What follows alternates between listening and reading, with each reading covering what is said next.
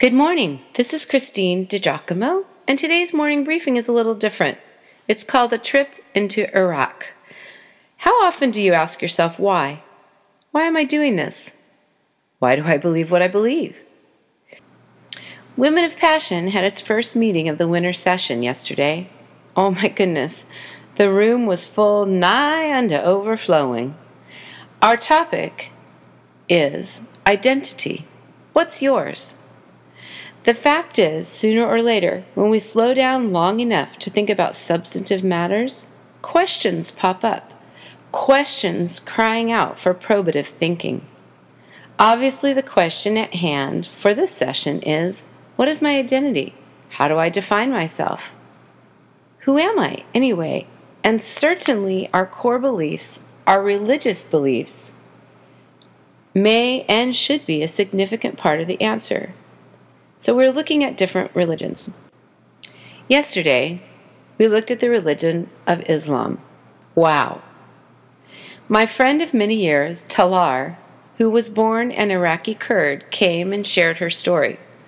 What it was like to live under the heavy hand of Saddam Hussein, in fear of being found to believe anything contrary to Islam and the regime of Saddam.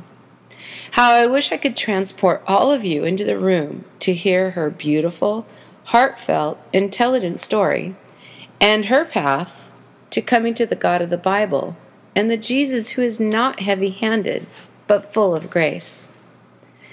But I had been doing my homework as well, studying various sources for a good, concise description of Islam, which is said to be the fastest growing religion in the world.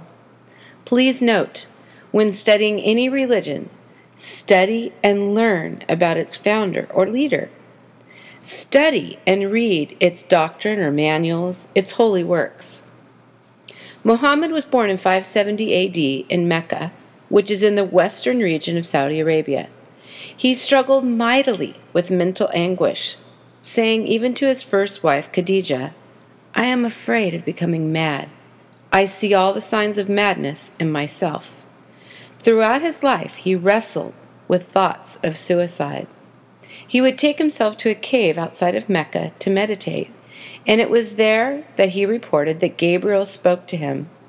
Gabriel told him he was a prophet, and, according to the Quran's teachings, that is, the Islamic scriptures, they came directly to Muhammad, peace be unto him, from the angel Gabriel, who received it from the Almighty God, Allah and then he recited it to Muhammad, peace be upon him, piece by piece, sentence by sentence, revealing small and large portions of it over a period of 23 years.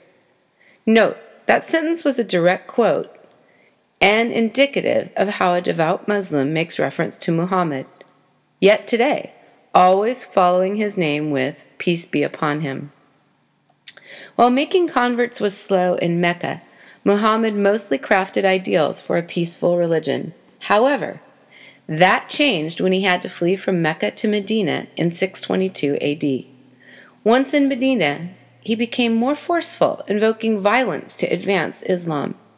There are numerous verses in the Quran that permit those of Dar al Islam, that is, the house or land of Islam, to use force, even violence, against those who are Dar al Harb, house, or land of war. Everyone who is outside the Muslim faith.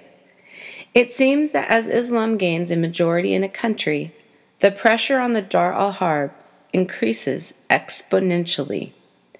Islam, in the aggregate, is a mostly peaceful religion when it is the minority in an area or a country, or when everyone submits to its ideology, becoming a member of the House of Islam. Note, the name Islam means submission. Muslims believe in Jesus, yes. That is to say, they believe in Jesus as a prophet. They do not believe he was God, and they do not believe that his crucifixion, or needless to say, his resurrection, was a historical event. The holy works of Islam are, yes, the Quran, which was an oral text throughout the life of Muhammad.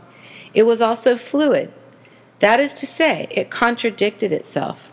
Certain verses revealed to Muhammad were later repudiated by him as satanic, revealed not by Gabriel, but by Satan. Devout Muslims emphasize that it is only correct when recited in Arabic. But then, one must understand Arabic well, right? Hmm. The Hadith, the second one, is the authentic statements or actions of Muhammad, the biography and traditions of Muhammad. And third, the, uh, of their works is the reliance of the traveler, which is the manual of the Sunnis, who comprise approximately 85%, some estimates up to 90% of the world's Muslims. Note, most of Sharia law comes from this text. It is key to understand that there are two parts of Islam and they cannot be separated religion and politics or government, which is Sharia. This is a foreign concept that most Americans cannot wrap their brains around, as America's Constitution provides for separation of church and state. Drafted by Thomas Jefferson, it was the First Amendment. Islamic beliefs take one of three forms Sunni, Shiite, or Sufis, the latter being the smallest percentage, and they're mystics. The two main branches of Islam, Sunni and Shiite, diverge in their beliefs over who is the true inheritor of the mantle of the Prophet Muhammad.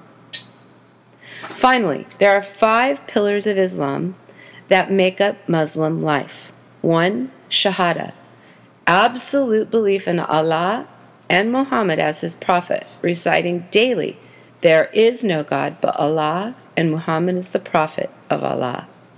Second, prayer. Five daily prescribed prayers facing Mecca. Third, zakat, required giving to the needy. Fourth, fasting during the month of Ramadan for self purification. And fifth, Hajj, or pilgrimage to Mecca at least once in one's life. A sixth pillar is mentioned jihad, the meaning of which is constantly debated. Some Muslims call it the personal spiritual struggle, others, the killings in the name of Allah, which are permitted in the Quran. Adhering to these five or six pillars gives a devout Muslim a good chance to get to heaven but there are no guarantees, promises, or security for the devotee. Why study Islam? There's much being said and done in the name of Allah today, and it is incumbent on thinking people, especially followers of Jesus Christ, to know. How do you treat the covered Muslim woman you encounter in your physician's office, by the way? With love, honor, and respect. If you have a chance to talk matters of faith, it is all about the love of Jesus Christ and the grace of God the Father, which is oh so foreign to one who is under the iron fist of the star and crescent, to one who is trying to do and do and do some more, to hope to see heaven.